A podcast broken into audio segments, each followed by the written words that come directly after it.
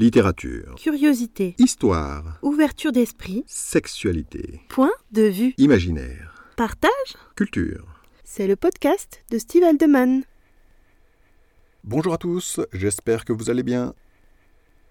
Avant de commencer, j'ai le plaisir de vous inviter à découvrir le podcast de Johan Blondeau.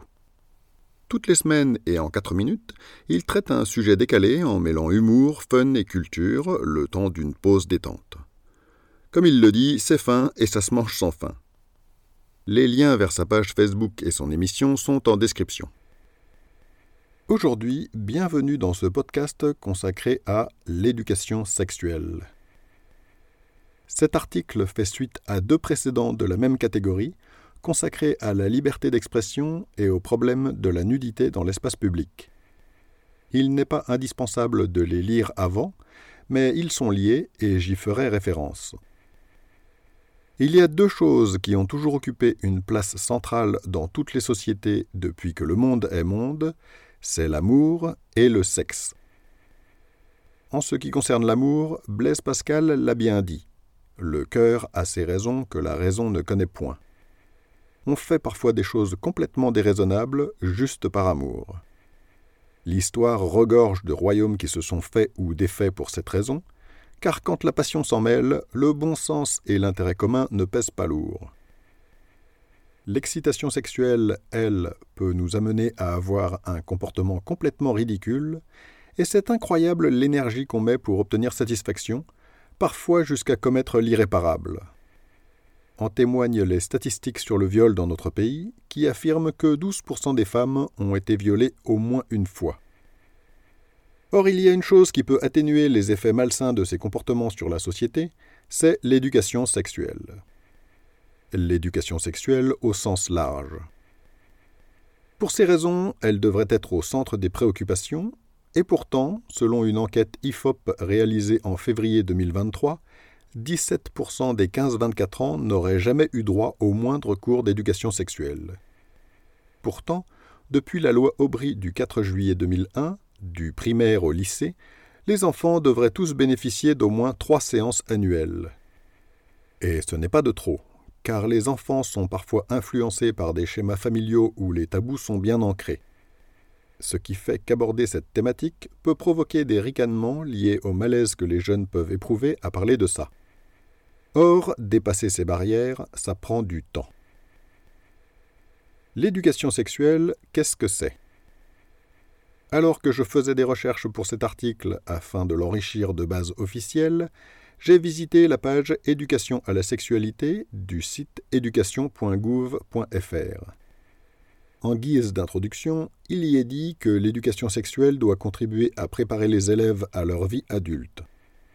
En milieu scolaire, le but poursuivi est l'apprentissage d'un comportement responsable dans le respect de soi et des autres. Évidemment, à l'école, il est question d'apporter des connaissances scientifiques, de favoriser la prévention et de lutter contre les comportements haineux. L'éducation sexuelle est envisagée non pas comme une discipline à part, mais comme un sujet transversal qui peut être abordé à travers tous les enseignements. Je trouve, à titre personnel, que c'est une excellente chose. Dans cet article, s'il y a bien une phrase qui a retenu mon attention, c'est la suivante cette éducation à la sexualité ne se substitue pas à la responsabilité des parents et des familles. Cette phrase, bien qu'elle soit écrite en gras dans le texte, semble perdue au milieu des autres notions abordées. Elle souligne pourtant un point essentiel du problème de l'éducation sexuelle en France. Dans les familles, même celles qui sont ouvertes d'esprit et qui ne sont pas gangrénées par des cadres religieux rétrogrades, subsiste le plus souvent une gêne palpable quand on aborde ce sujet. Pourtant, la religion et le sexe sont des mondes qui gagneraient à se rencontrer un peu plus. C'est non seulement possible, mais souhaitable. Dans l'école privée de ma commune, l'éducation sexuelle est à l'honneur dans les classes de primaire. Et c'est très bien. C'est pourtant une matière qu'on n'attendrait pas dans une école fondée par une congrégation religieuse. On pourrait penser que cet établissement y a été obligé parce que c'est la loi, mais comme je l'ai dit, ça n'empêche pas de nombreuses écoles, collèges et lycées de ne rien faire en la matière. Même si cela digresse un peu du sujet du jour, je vous invite à regarder cette vidéo de la chaîne YouTube Le Crayon qui s'intitule On a fait se rencontrer un prêtre et une ancienne actrice de film X. Les enfants et le sexe. On en parle finalement assez peu, mais avant d'aborder la notion d'éducation sexuelle, il serait bien de se demander quelle est la sexualité des enfants. Parce que oui, dès l'enfance, les enfants ont une sexualité. J'ai une fille, et elle s'est masturbée très petite, dès qu'elle a eu assez de force pour le faire, et il n'y a rien d'anormal là-dedans. Mais je sais que le simple fait d'accoler les mots masturbation et petite fille est déjà gênant pour de nombreuses personnes. Elle préférerait qu'on parle pudiquement de chatouille, de caresse ou d'apaisement. Parfois, elle préférerait tout bonnement qu'on n'en parle pas, qu'on occulte. Pourtant, dès la naissance, le clitoris est déjà là, parfaitement opérationnel. Des questions se posent aussi en ce qui concerne la nudité. Pourtant, il n'y a aucun souci du moment que tout le monde est à l'aise avec ça. En revanche, si les parents ne le sont pas, leurs enfants le sentiront et ne le seront pas non plus. Pour vous assurer que je ne dis pas n'importe quoi, je vous invite à consulter la page Le développement psychosexuel de 0 à 8 ans du site Naître et Grandir. Vous trouverez d'autres sources d'informations ailleurs, mais je vous recommande celle-ci parce que je la connais et que je l'aime bien. En ce moment, je consulte régulièrement ces pages consacrées au développement de l'embryon et du fœtus pour écrire un passage du second tome de mon roman de science-fiction. Personnellement, j'ai souvent constaté qu'il y a déjà de la gêne à gérer la sexualité des enfants tout petits, alors qu'ils sont pourtant l'incarnation de l'innocence et que leurs actions ne sont évidemment pas guidées par une quelconque débauche. Pourtant, c'est déjà à cet âge que certains d'entre eux, les filles en particulier, sont visés par des phrases du type Touche pas, c'est sale, qui vont ancrer en elles une culpabilité tenace.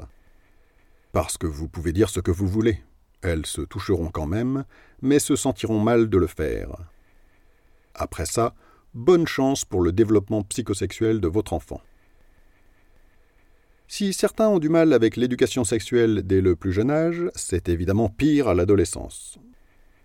Car à ce moment-là, les corps changent, mûrissent et deviennent potentiellement excitants. Manifestement, pour certains parents, c'est un problème.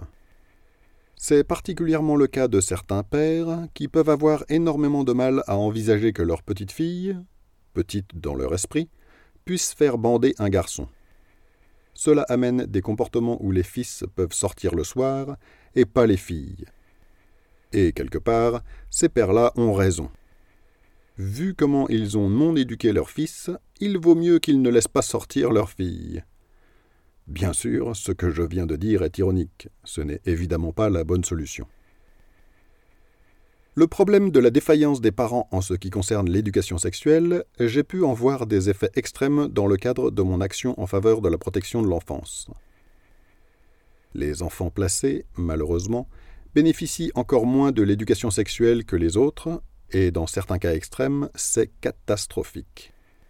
Ces enfants-là, parfois contraints de grandir aux côtés de parents toxiques, vont construire leur rapport à l'amour, à la sensualité et à la sexualité en étant exposés à de mauvais exemples.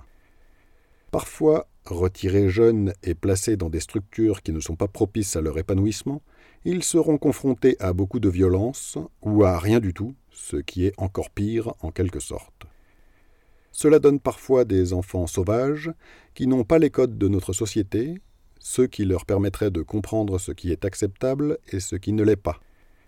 Ils découvrent la sexualité comme le reste, seuls.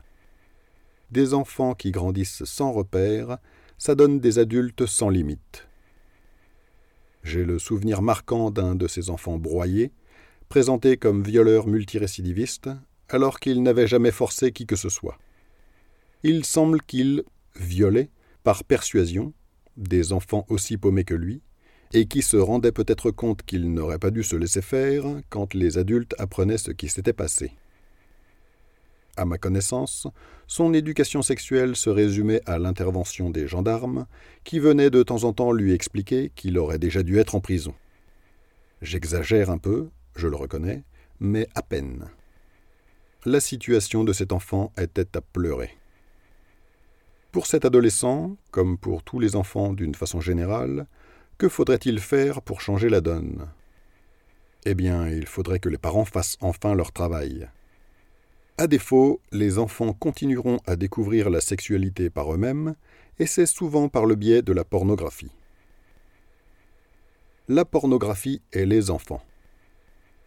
Déjà, et pour commencer, il y a une hypocrisie de nos sociétés occidentales qui veut interdire l'accès à la pornographie aux mineurs, alors que la sexualité des êtres humains, biologiquement, est mûre bien avant qu'ils aient 18 ans.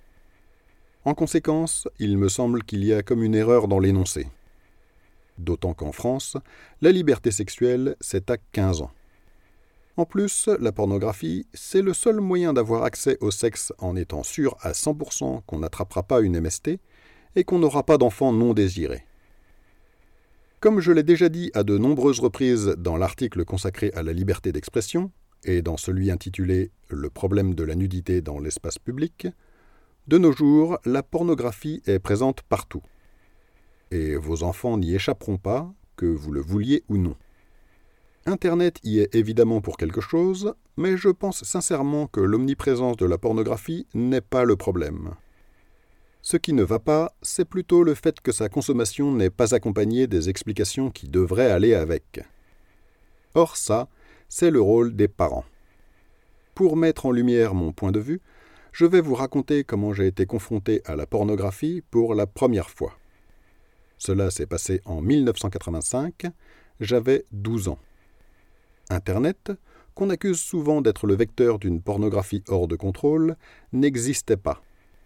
J'habitais dans un petit village de la région parisienne, et un jour, en compagnie de la bande d'enfants du voisinage, je me suis aventuré dans une maison délabrée, ouverte aux quatre vents.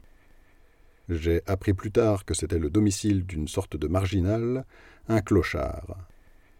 À l'intérieur, il y avait des détritus partout, et en nous aventurant dans cette baraque étonnante pour nous, nous sommes tombés sur des revues pornographiques. C'étaient des magazines vraiment pornographiques, pas simplement érotiques. C'était la première fois que je voyais des corps nus, qui s'en mêlent, avec des gros zizi pas très beaux, tout gonflés, enfoncés dans des sexes et dans des orifices pas vraiment prévus pour ça. Ce jour-là, un monde s'est ouvert à moi que je n'étais pas capable de comprendre. Pourtant, je suis revenu dans la ruine en douce, à l'abri des regards, pour emporter le magazine en question parce que ça me titillait, ça m'excitait.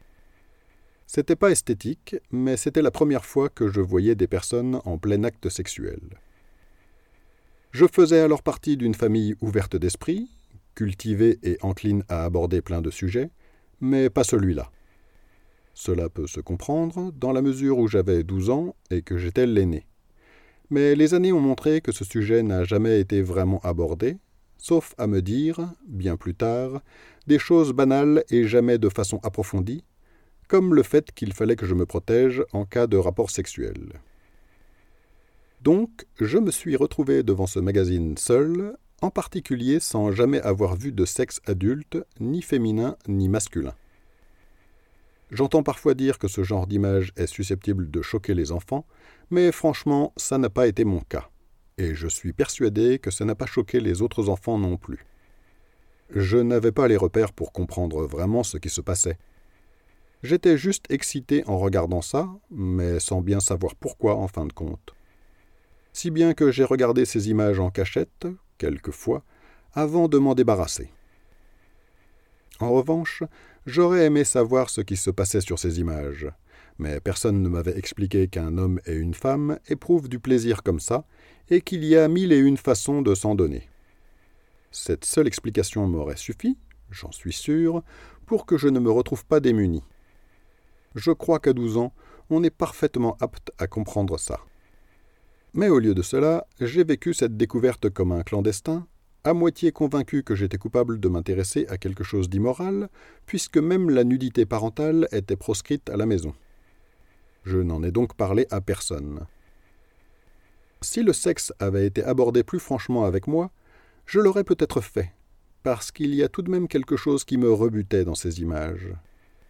Ce magazine avait probablement été vendu sous le manteau, et il aurait peut-être valu de la prison à ceux qui l'avaient imprimé, compte tenu des fillettes complètement nues qui posaient au milieu de ces photos d'orgie. Encore aujourd'hui, je me souviens très bien du regard de l'une de ces petites filles asiatiques, plongée dans un univers glauque où elle n'avait rien à faire. Je peux vous assurer que ce jour-là, le monde des adultes m'est apparu singulièrement sordide. Et le fait que personne ne parle de sexualité a contribué à me faire penser que ce devait être quelque chose de pas très beau pour personne. Vous êtes sûr que vous voulez que vos enfants découvrent l'une des plus belles choses que la vie ait à leur offrir de la même façon que moi? Ne serait-il pas préférable de parler de plaisir avant d'attendre que quelque chose d'identique leur arrive? L'éducation sexuelle au rabais. Benoîtement, je pensais que l'éducation sexuelle en 2023 comportait un minimum de pratique. Mais comme en réalité je n'en savais rien, j'ai cherché des manuels, des tutoriels officiels, afin de me faire une idée plus précise de ce qui est proposé comme formation aux enfants. En particulier, je pensais qu'il y avait des travaux manuels pour apprendre à enfiler un préservatif, par exemple. À défaut de se servir de godemiché, je pensais qu'on sacrifiait pudiquement quelques bananes sur l'autel de la santé publique, et que si ce n'était pas idéal, c'était tout de même mieux que rien. Mais apparemment, on ne voit ça que dans les séries du type Sex Education, qu'au passage je vous conseille. Sur Internet, je suis tombé sur la page Séquence préservatif du CRIPS Île-de-France. C'est le Centre régional d'information et de prévention du sida pour la santé des jeunes j'ai découvert que cet organisme avait mis en place des outils de formation pour aborder le thème de la contraception, incluant 16 étapes pour le préservatif masculin et 12 pour le préservatif féminin. Et pour illustrer tout ça, que pensez-vous que le CRIPS propose? Un jeu de cartes. C'est pas formidable? Cela revient à considérer que si, sur le papier, vous savez comment utiliser un préservatif, alors vous saurez le faire dans la vraie vie. C'est un peu comme si l'on formait les gens au premier secours, mais sans mise en situation, sans mannequin, en vérifiant leurs connaissances avec un questionnaire à choix multiples. En fin de compte, cela amène à croire que l'on est prêt, sauf que dans la vraie vie, au moment où il faut mettre un préservatif pour la première fois, on fait face à un certain nombre de découvertes riches en émotions. Le stress est bien là, et pour en rajouter, vous êtes aux prises avec une excitation qui vous incite fortement à ne pas vous compliquer la vie avec cette saleté de capuchon à enfiler. D'autant que vous vous doutez vaguement qu'on vous a menti. Et vous avez raison. Niveau sensation, c'est quand même un peu moins bien avec que sans. Alors que le moment tant attendu se profile à l'horizon, les plus prévoyants auront tout de même un peu de pratique. Des capotes, ils en auront déjà utilisé quelques-unes, et pas seulement pour faire des bombes à eau. À défaut d'éducation sexuelle sérieuse, ils auront essayé au moins une fois d'en enfiler une, pour de vrai. Personnellement, c'est ce que j'ai fait. Au moment de me chapeauter pour la première fois de ma vie, je savais parfaitement ce qu'il fallait faire. Vérifier l'emballage, la date de péremption, faire attention aux ongles, à ne pas laisser de bulles, etc. Si on m'avait interrogé avec un QCM, j'aurais fait un sans faute. Pourtant, j'ai galéré un peu pour l'enfiler, et même beaucoup plus que je ne m'y étais attendu. Et sur le coup, je me suis félicité d'avoir fait un peu de travaux pratiques avant la grande première. Mais alors, ce que je ne savais pas, c'est que j'allais être victime de la pornographie. Les vrais méfaits de la pornographie. De mon point de vue, la pornographie a des avantages. Elle permet à ceux qui découvrent la sexualité de se confronter à ce qu'ils aiment ou pas. Elle permet de découvrir des pratiques, des envies, des fantasmes. Évidemment, il serait préférable de découvrir les choses progressivement et de ne pas être exposé à des pratiques violentes ou extrêmes d'emblée, mais en réalité, je pense que ça n'a pas d'importance.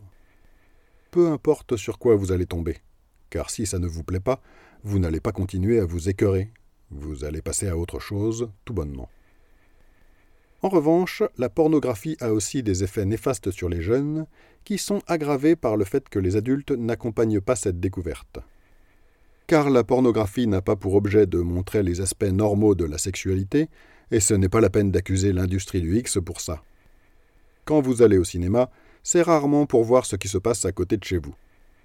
Les films de super-héros ne sont pas faits pour être réalistes, et de la même façon, on regarde de la pornographie pour ce qu'elle a de spectaculaire, de jouissif, pas pour nous éduquer. Ce n'est pas son travail, et pourtant c'est le rôle qu'on lui attribue implicitement, puisque personne d'autre ne le fait. Ce n'est pas elle qu'il faut blâmer si les jeunes adultes ont une vision de la sexualité dévoyée, c'est à cause de ceux qui auraient dû leur donner une vision plus saine et qui ne l'ont pas fait. Personnellement, j'ai été touché, comme bien d'autres avant moi, par cette vision déformée de la réalité. Et cela a eu des conséquences sur mon expérience personnelle. J'avais beau avoir entendu dire que la taille moyenne d'un sexe en érection se situe entre 12 et 17 cm, les seuls repères visuels que j'avais, c'étaient les films porno. Et dans ces films, la moyenne est considérablement plus élevée. On n'y voit que des bêtes de concours, et même si on sait objectivement que c'est le cas, on finit tout de même par être impacté par cette seule et unique référence visuelle. D'ailleurs, la société tout entière favorise cette vision élogieuse des grosses bites. On dit gâté par la nature, et sur certains paquets de préservatifs, il n'est pas indiqué grande taille, mais king size. Psychologiquement, la nuance est de taille, si j'ose dire. J'avais donc la sensation que j'avais un pénis, sinon petit, du moins normal. Et cela m'a été confirmé lorsque j'ai essayé pour la première fois de mettre un préservatif. Comme je l'ai dit précédemment, j'ai eu un peu de mal à l'enfiler, mais j'ai attribué cela au fait que je ne l'avais jamais fait, et puis ça glissait. En plus, dès que vous avez un peu de mal, vous êtes susceptible de perdre un peu en raideur, ce qui n'aide pas. Néanmoins, j'avais déroulé l'engin, j'avais vu que globalement ça allait, et puis je l'avais enlevé, m'arrachant quelques poils au passage. Mes premières relations sexuelles ont eu lieu, et lors de certaines d'entre elles, à deux reprises, le latex a craqué. La première fois, je me suis dit que c'était pas de chance, et que peut-être c'était dû à la toison un peu drue de ma partenaire, qu'elle avait rasée, mais qui avait repoussé. J'ai imaginé que c'était peut-être ça qui avait abîmé la protection fragile. Je suis resté gentleman et j'ai accompagné ma compagne à deux reprises pour chercher une pilule du lendemain. La première fois, elle a été compréhensive, mais la seconde, le stress était présent et elle m'a vaguement reproché l'incident. Elle avait raison, mais je n'avais pas encore compris pourquoi. Elle non plus d'ailleurs. Le problème, c'était que la capote basique, celle qu'on distribue partout gratuitement, n'était pas adaptée à ma morphologie. C'est à ce moment-là que j'ai découvert qu'il existait plusieurs tailles et qu'il me fallait celle du dessus. Jamais, jusqu'alors, je n'avais eu conscience d'avoir une verge plus épaisse que la moyenne, et franchement, ça ne me serait jamais venu à l'esprit de le penser, en partie à cause du fait que je me référais au porno. Quand bien même j'aurais eu accès à une éducation sexuelle plus aboutie, comme celle du CRIPS dont j'ai parlé plus haut, je ne m'en serais tout de même pas aperçu. Car parmi les 16 étapes dédiées au préservatif masculin, aucune n'aborde la question de la taille. Alors, quelle éducation sexuelle faut-il?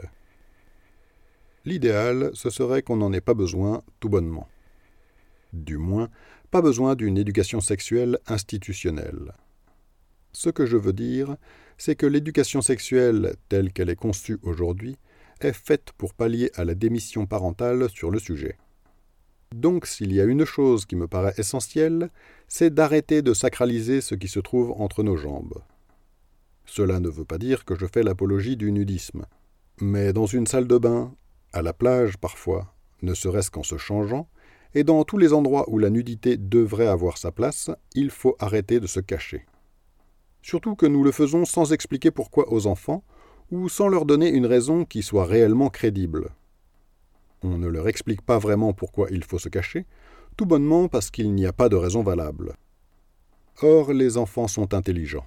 Et ce n'est pas parce qu'on ne leur donne pas d'explication qu'ils ne vont pas en chercher une ou s'en inventer une. En fin de compte, se construit dans leur esprit une vision monstrueuse de la nudité. J'essaie d'être mesuré dans mes critiques habituellement, et je sais que tout le monde a le droit d'avoir son point de vue. Mais l'éducation des enfants devrait nous amener à changer nos comportements, à nous remettre en question. Qu'on se cache aux autres par pudeur, ça s'explique mais qu'on se cache aux yeux de ses enfants, ce n'est plus de la pudeur, c'est de la bêtise. Ensuite, je crois qu'il faut arrêter d'aborder l'éducation sexuelle en occultant l'aspect plaisir. En faisant cela, on est ridicule. On donne une image du sexe qui est déconnectée de la réalité. Un être humain en France aura en moyenne 1,9 enfants. Donc même en réintégrant dans le calcul tous les coïts qui n'aboutiront pas à la procréation, quelle est la proportion des étreintes réalisées pour enfanter par rapport à toutes les autres? 1% En plus, la sexualité ne se résume pas à une pénétration vaginale, et heureusement. Je sais que je vais peut-être choquer en disant ça, mais il serait peut-être utile de parler de sextoys aux ados par exemple, aux filles en particulier, et de leur en fournir si elles en expriment l'envie. Je trouve aberrant que certaines femmes arrivent à l'âge adulte sans jamais avoir eu le moindre orgasme, sans parler de celles qui n'en ont toujours pas eu à 40 ans. Comment voulez-vous qu'elles soient capables d'expliquer ensuite ce qui leur plaît à leur partenaire si elles ne le savent pas elles-mêmes? On se retrouve parfois dans des situations ubuesques de femmes qui pratiquent une sexualité BDSM considérée comme extrême, qui ont déjà fait l'expérience d'état de transe aussi appelé subspace, mais qui sont perdues quand on leur décrit un orgasme. Et comment voulez-vous que leur partenaire masculin fasse autre chose que ce qu'ils ont vu dans les films porno si leur mère ne leur explique pas que ce n'est que de la poudre aux yeux? Comment un homme peut-il comprendre que sa partenaire ne bondisse pas au plafond dès qu'il la touche, si personne ne lui a expliqué que ça ne marche pas comme ça? Comment ces jeunes pourraient-ils avoir une sexualité épanouissante si on ne leur dit pas un minimum comment s'y prendre? Le résultat, c'est qu'aujourd'hui, on a souvent affaire à des adultes qui assument enfin leur corps et leurs désirs à 40 ou 50 ans. Ne pourrait-on pas faire mieux? Je me demande dans quelle mesure cette absence d'éducation sexuelle et ses conséquences sur l'intimité des couples peut être responsable d'un certain nombre de divorces dont les premières victimes sont les enfants. Je précise, parce que c'est important, qu'en envisageant une éducation sexuelle différente, comme je l'imagine, il ne s'agit pas de forcer les enfants à découvrir des choses dont ils n'ont pas envie, mais de préparer un terrain favorable où ils pourront poser des questions quand ils le voudront et où ils ne subiront pas le poids des tabous de leurs parents.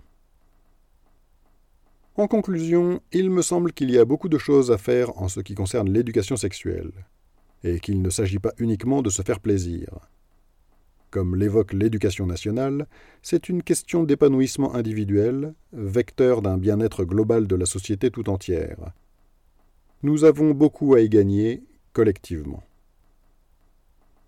Vous pouvez découvrir les liens en description pour approfondir les sujets dont j'ai parlé. Si vous avez écouté cet épisode en podcast, je vous invite à vous rendre sur mon site stevealdeman.com pour y trouver les liens en question, d'autres articles, ainsi que les romans que j'ai écrits et ceux qui seront bientôt publiés. Je vous souhaite une excellente journée et à bientôt dans un prochain numéro.